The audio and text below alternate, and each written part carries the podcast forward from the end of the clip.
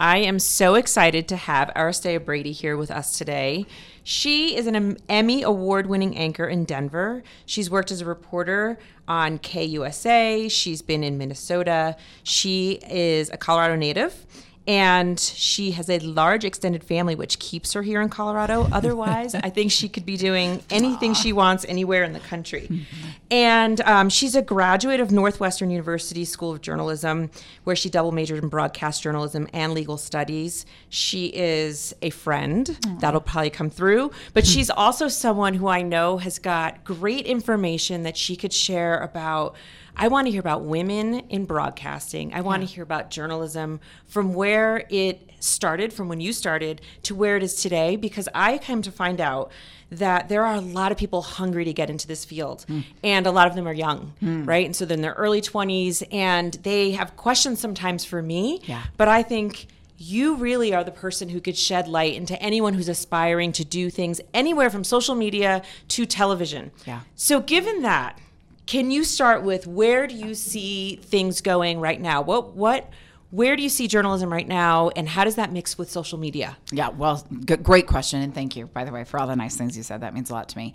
Um, First of all, you, you, mentioned something that that uh, you know I could help younger women, and I just it has to be said that there were some really amazing pioneers that went before my generation of anchors and reporters and journalists. And these were the women, I don't think we're pioneers, I think they were pioneers.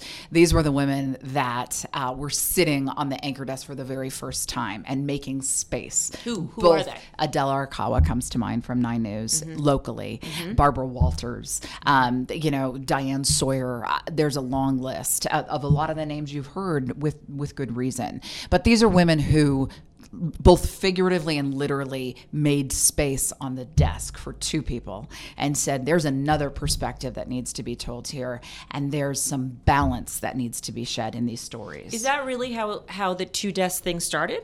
Yeah yeah. Or two person at a desk thing started? It was years before it started. So you think of walter cronkite journalism back in the day broadcasting when john f. Kennedy died. Um, yeah it was always the man always the man. And just one person? One person and one male. And it wasn't, in my understanding, uh, until really just decades ago, that they said, "Wait a minute, there's a there's a perspective missing here." And now it's rare that you see one man or two men on the desk. You see that an, an anchor a team is is both male and female. We were talking about that earlier. You know, there's been such a an I think people are starting to embrace, and by people, I mean higher ups in journalism who make a lot of the big important decisions, corporations. Um, I feel as if they're starting to embrace femininity and understanding that femininity is actually an asset in journalism. And there's a very um, kind of metaphoric example, if you will, in that when I first started, I only wore boxy suits, and I had them in every single color, literally every single color of the rainbow. And one of my favorite stories is uh, uh, then this was you know twenty. Like, years are we ago. talking shoulder pads? Shoulder pads, casual corner. I don't know if you remember that oh, store. Yeah. Archaic almost. Yeah. Pantsuits. Pantsuits. Hillary Clinton power pantsuits. I had a boyfriend at the time who I remember I could never figure out the big question was what color shell do we put under our pantsuit today? Because we, we have the same pant, but what color shell? And I had a boyfriend. I'd say, I'm wearing a black suit. And he said, We should wear red under that. I'm wearing a purple suit. Wear yellow. And all of a sudden, I was just amazed at his good taste. And then finally, one day, I said, How are you so good at this? And he said, All right. I was worrying, you know, maybe he's not into women at that point. And then he said to me, No, the truth is, I use professional sports teams. He said, So you were the Bulls last night and you were Jazz today, no. and tomorrow you're the Bronx. so, and anyway, but he he could tell you that my closet looked what would now look like the closet of a 60 or 70 year old woman. And I remember the slow transition, and this is within the last 15 years. I mean, this isn't like in the grand scheme of things, it's really a short period of time. And I remember when the network anchors started to wear dresses.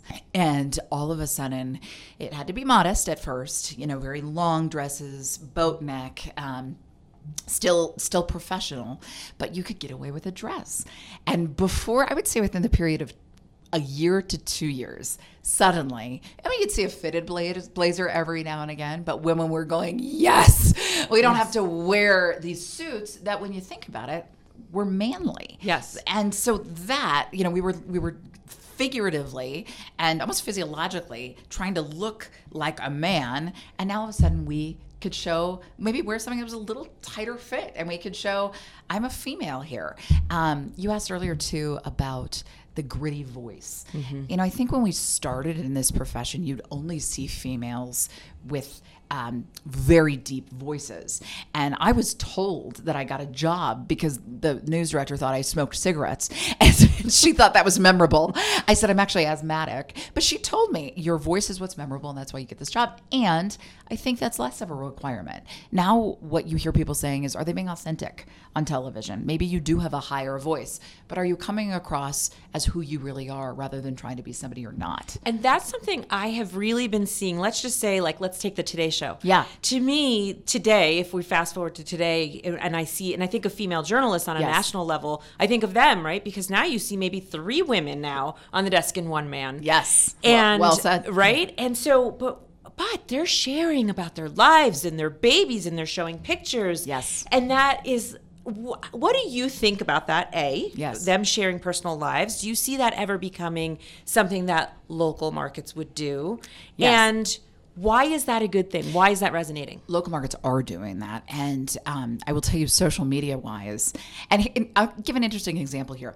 Jeremy Hubbard's my co anchor, who's a male. And he, uh, when he posts more personal things, they don't get the same traction as when I do. When I post a news headline, it doesn't get the same traction as when he posts a news headline. Mm. It might be in part, I think there's a huge portion, a majority portion of women who watch the news. They want to know consumer tips, they want to know how to protect their family, how to keep their family safe, what's crime like in my area. Um, because, of course, women are very vested, right, all the time. And so, as a result, though, but I think to be relatable, you have to show a little bit of who you are. And my bait, if you will, on social media is always inside stories. It's what am I how am I being a mom? How am I relatable? Yes, my kitchen's messy just like yours. Guess what? I just put an expensive dress on my daughter and there's marinara all over it within 2 minutes. I mean, these are the things that people crave and I think that does translate well in journalism because if they see you as relatable, then trust is formed. And then when breaking news happens, they tune into you. Uh, they say there's something about her that's again authentic. Authenticity, I think, is such a huge word here. Uh, there's something about her I like. There's something about her I trust. Vulnerability creates some of that trust.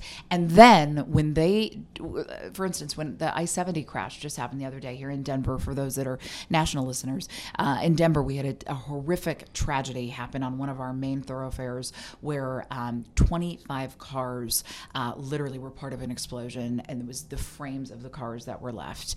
And when people tune in because their significant other is late and they want to know were they a part of that crash, you better darn be getting that news from somebody you like and somebody you trust.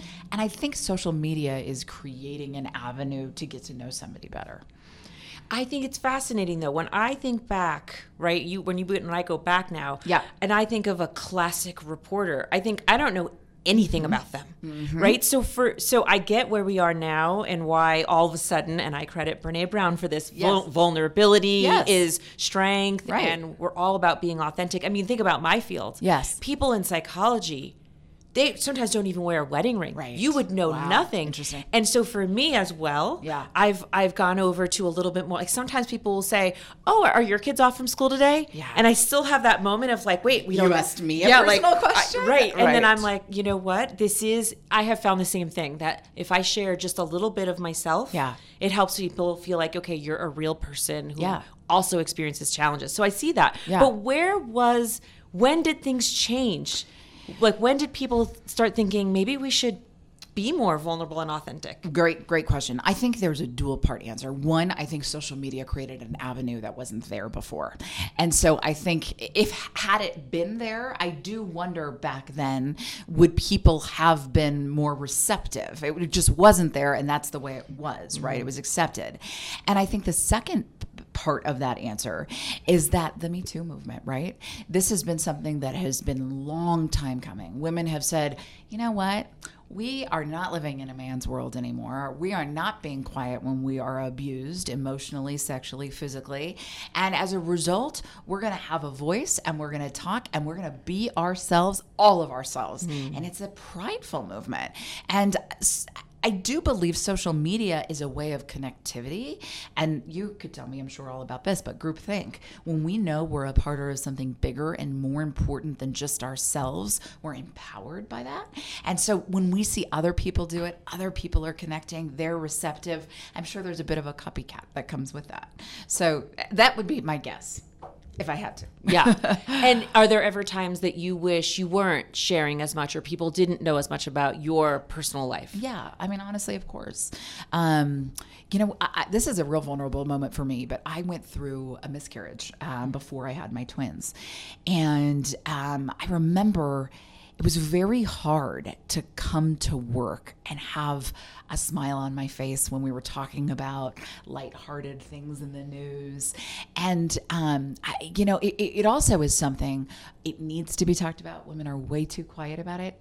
And you have to follow uh, the, the kind of this, this sorrow, you have to follow the graph as far as maybe at first you don't want to talk about it and then maybe in two days you feel more open and then the next day you're angry and the next day you're resentful but sometimes you're not ready to go to the part of sharing and i feel like um, there is an invasive part sometimes of people that want to know everything now social media gives us that avenue to know things quickly.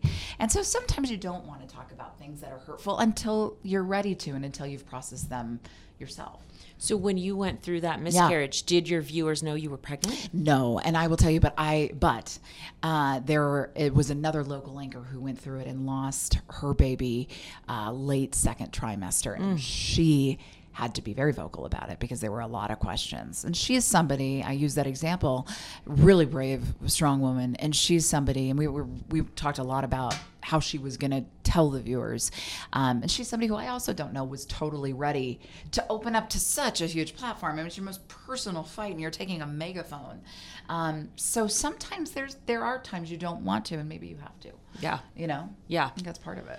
So, what do you tell the 21, 22 year old yeah. that's graduating this week or, yes. you know, um, getting ready to sort of start a career anywhere in journalism because I think first of all you define define journalism for me today, yeah. right? What does that mean for new grad, hmm. and what would be your advice to them? So for me, I remember being in that exact spot, and defining journalism for me is having the front row to the best or worst thing that's happening in town. And you can meet, you can, you got to be able to strut with the king. And as I did last week after the I 70 tragedy, we met a homeless man who had saved heroes. You got to be able to throw your jeans on, a polo on, put your hair back, and be able to talk and connect with a homeless man. And I remember looking at some of these pioneers that had gone before me. And I remember thinking to myself, these women have to be smart. You've got to be able to synthesize information quickly when it comes to breaking news. These women have to be courageous. They're pioneering in a world that was previously male dominated. These women have to be um, well kept. You, you can't come on the news and have hair out. And I, often, as you know, Cheryl, you know me too well. I, I hide the hot mess Aristea. I try to work on her before uh, the, the the live red red light on the camera comes on. Um, but you have to stay on top of physical. Obviously, television's a visual medium. Um, you have to be compassionate. You're not going to get an interview unless you're an empathetic person. Again, showing that authenticity coming through. And I thought to myself, this is one of the few professions I can think of it's almost like uh, you know having a mobile and you have you can't be out of balance in any one or you won't succeed and make it to the level you're trying to make it to. Um, and i remember thinking this this job is a checks and balances to be a well-rounded person and i liked that. Um, you don't want a woman who comes across as all authoritative not a family woman. You want a woman who comes across as soft and smart sensible and creative. And i remember thinking this is going to be checks and balances for me.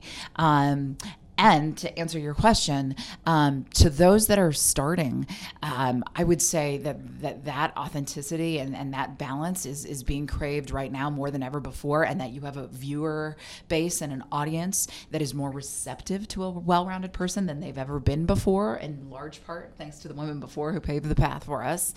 Um, and I think that uh, I would tell them this life is about pursuing the unanswered question. And for you, sometimes you have to go out there and sometimes you will fall flat on your face. But I've always said this I would rather have a scar on my face knowing that I pursued that unanswered question than would I have to live with the regret of knowing that I didn't even get a chance to answer it. It's better to be scarred and know you were courageous than to be cowardly and walk away flawless. So tell us about a time you got a scar. Tell us about one of your scars. I will tell you, and this isn't just saving face. I have several scars. Uh, it took me a long time to make it to the Denver market, and I was ready, eager, ready to get here right away. And I remember talking to uh, the news director at Nine News at the time, uh, who kept saying a couple more years, a couple more years, and I just was ready. But then in hindsight, I would have never met my husband. You know, I would you look, you find the door closes, window opens, things like things do end up happening for a reason. But uh, when I, I my husband lived in Minneapolis, and I remember having to to choose between this guy that I thought I really loved and could potentially marry versus this dream job that I'd sought for a long time. And I remember sitting with the same news director who rejected me several times. I remember sitting in front of her and and telling her I have to leave and she asked why. And i said this is and i just got very red and i said i feel so foolish for telling you this but it's for love. And she looked at me and she said i think that's the only reason you could have given me. And Aww. here was this woman who i respected yeah. who was this powerhouse who i mean just was really strong in every sense of the word. And and at the end of the day she understood it. Um, but i remember thinking i'm gonna i could lose this job. I could move away. My greek mother devastated. I could move away from Denver and my family, and this guy could be a nothing. But I was okay with it because I knew that at least I'd be answering the question ultimately. Right. You know? Yeah. You had that burning question inside yeah. you and, and a gut feeling. Yes. And you got to follow your gut always. always. So, somebody once said to me, and you'll love this, uh, that your gut is this soft, authoritative voice. When you hear screaming and yelling, those are your emotions. That's doubt creeping in. You have to go with the voice that speaks softly and steadily to you. That is the voice that's your gut speaking. At any time, and being a mother, anytime I have heard that voice, I try to hone in. Yeah. Big yeah. time. I think we're getting close even in neuroscience to understand that there is that there's that gut brain connection. Wow. And one day we're going to be able, I think, to define the gut feeling. It's pretty close. Like people are yeah. studying this because there's so much truth to it. Wow. But that's, that's fascinating. Yeah. It, it, it makes is. sense based on just pure well, my, my you, experience. Well, that's why you could get a stomach. Someone could walk in right now and give you terrible news and you could instantly get a stomach ache. Physiologically. You know, why do you get a stomach ache? Yes. Right. And so. Um, oh, that's um, so interesting. Yeah. The, the, other piece of advice I would give young kids, I wanted to mention this. And include males. And males. I, Thank you. Mm-hmm, yes. Young mm-hmm. kids. Um, I would, you're still a kid when you're 21, let's be honest. Um, social media is more important now than it's ever been uh, going back to it. And building that base I, I had a news director say to me uh, my current boss say to me recently i was between two candidates. They were v- very even. And so what i did is i went onto their facebook page. And the person who was more interactive with their viewers was the one that i hired. What i think a lot of starting journalists don't it's it could be the differentiating factor. Yeah. and this was somebody he hired a couple years ago and she's a star here. And uh, she still has a really strong uh, social media following. Mm-hmm. Something I think people don't realize, and it's a little inside baseball, is there are metrics based on our social media within journalism, and they are without giving away too much, they are very closely followed. Uh, my bosses at all times, and and the people who are overlooking our social media and our websites at all times know if I'm being dormant on social media or if I'm having high activity days. And the expectation, understandably so, is that you are constantly interacting. And that is a difference. Now we're able to interact with our viewers. We're able to put, we try to put news out as it happens. We don't wait until the five o'clock news. It's on the website and we're sharing it within seconds. And then that's being shared. And suddenly your phone is giving you news three hours before the five o'clock news ever came on. So you have to be willing to constantly be looking, be willing to share things from our website and be monitoring breaking news and be willing to go to the social media outlet. So is that is that overt? Do your bosses overtly say this is an expectation Absolutely. of your job? Absolutely. Really? In fact, we do reviews often, and I will tell you, I would say for eighty percent of us in the newsroom, that is the number one um, expectation and goal that they want all of us to work toward. To, so much so that there's a number tied to it, and there are specific numbers they would like us to reach. And and I say this because I think it's very important that young journalists understand this isn't just uh, oh if you have time. You know, th- there's a very good chance in the next decade or two that television isn't being broadcast in the same way. I still believe in my heart of hearts because uh, they told me this ten years ago too that we wouldn't be here and haha, we're still here. But um, I still believe in my heart of hearts that there's something about having a person deliver the news. There's something about that personal connection. I am your neighbor. This is hurting me as much as it's hurting you. I'm a Denver native. I grew up going to the shopping mall that's right by I 70, and I am so sorry if your loved one's not home right now. You need that. I think there's a trust that you get from a human and the grit in their voice and their tone that you do not get on a web script. So I think it will still be there in some form, but somehow, in some way, I think that the the internet is going to play a very prominent role in how humans deliver the news.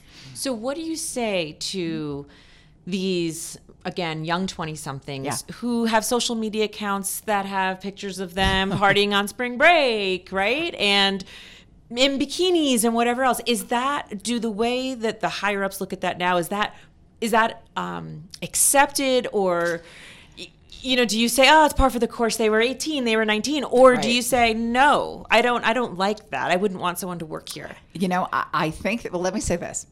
I've, I've heard several people say, thank God we didn't have social media when I was 18. Because it's not that we weren't doing that, right? Right. That we were doing it to a different degree. Um, but it's absolutely frowned upon. Are you going to hire the person who's coming across as professional and somebody who's making good decisions, right? When it comes down to it, or the person who is clearly making bad decisions and doesn't look as trustworthy? I've had these exact conversations with my cousins who are in their early 20s now, but I remember when they were 18 and telling them immediate, I mean, calling them within seconds of seeing things and saying, take this down. And in five years, when you're out for your dream job, you will thank me because it's very easy, as we know, to trace these things and find these things. And I also want to say, I understand that that's difficult. I understand that the struggle is real. You know, I have to think about it when I'm on vacation. I don't post a picture. I'd like to show my kids and I in the sand and we're on the beach, and I don't want to show, I have a picture of me in my bathing suit. I'm a news anchor. I'm not a Sports Illustrated model, nor do I look like one, by the way, in a swimsuit. Um, but there are these decisions, I think, conscientiously that we have to make. I think that conscientious decisions at a young age. Um, show a, discretion that becomes very important in journalism. Um, I, it's a word that that I love to use with a lot of our new reporters, and it's conscientious journalism.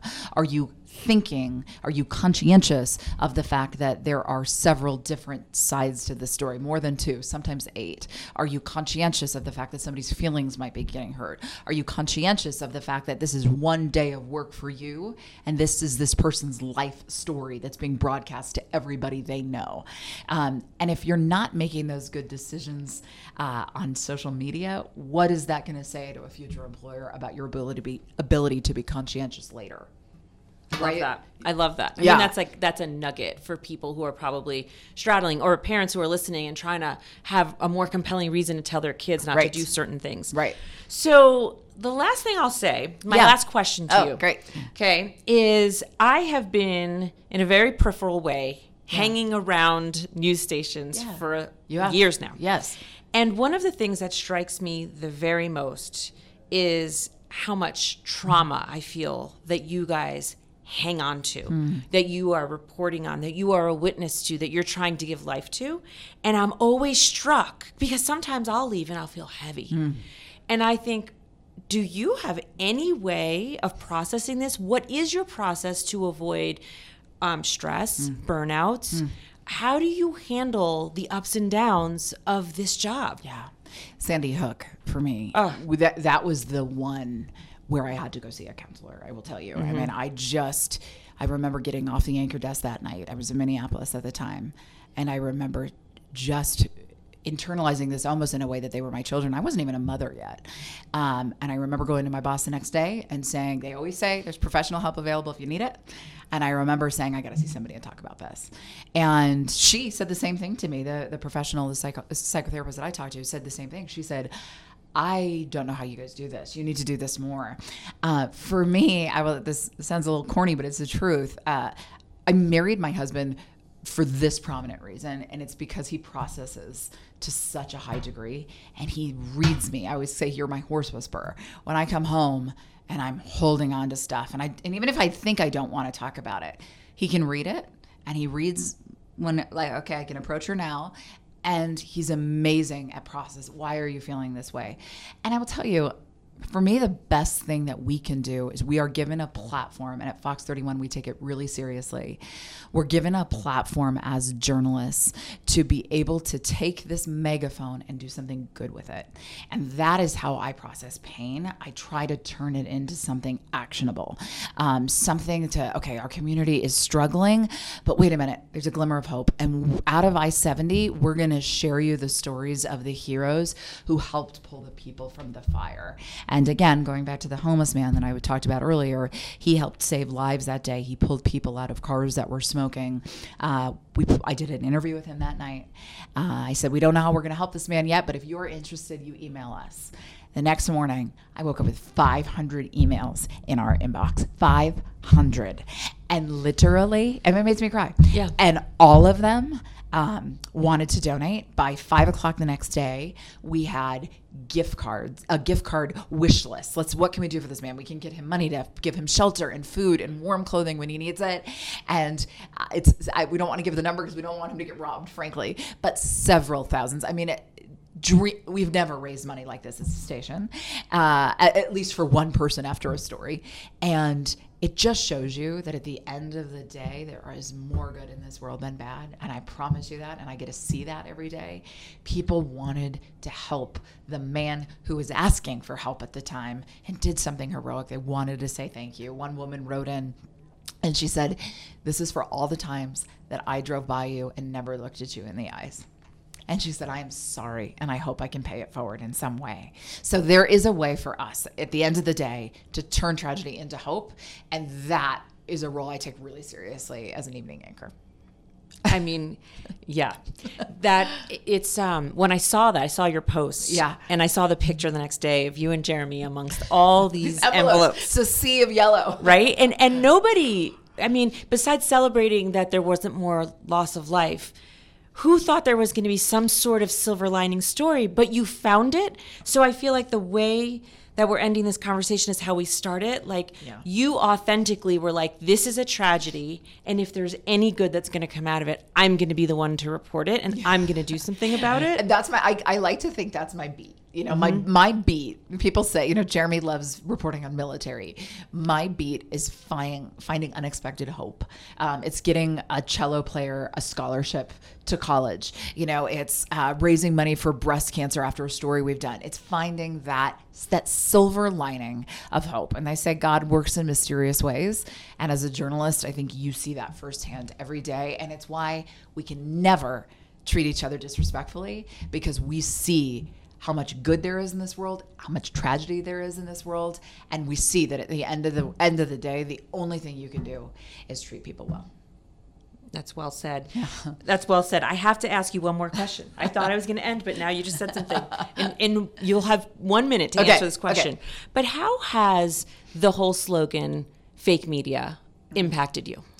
You know, I- think we a lot of us take it as a personal front because I think a lot of us have made it our our career goal uh, to put accuracy first from the beginning, and so um, if anything, i I will tell you, it's been you know, and they say somebody says no, and you see that as an opportunity. You know, Trump knew Trump will say fake news, and I think a lot of that see that as an opportunity to prove him wrong. No, we do double check our facts. In fact, we triple check our facts. And if you are looking to scrutinize, then be our guest because you ain't gonna find it. Good, good answer. um, I could talk to you all day. could you? always, but um, thank you so much for sharing your Oh, this is wisdom. fun. I Thank learned you. a ton, and um, I look forward to continuing to see you be your authentic, blessed self. Thank you, dear. Thanks for what you do.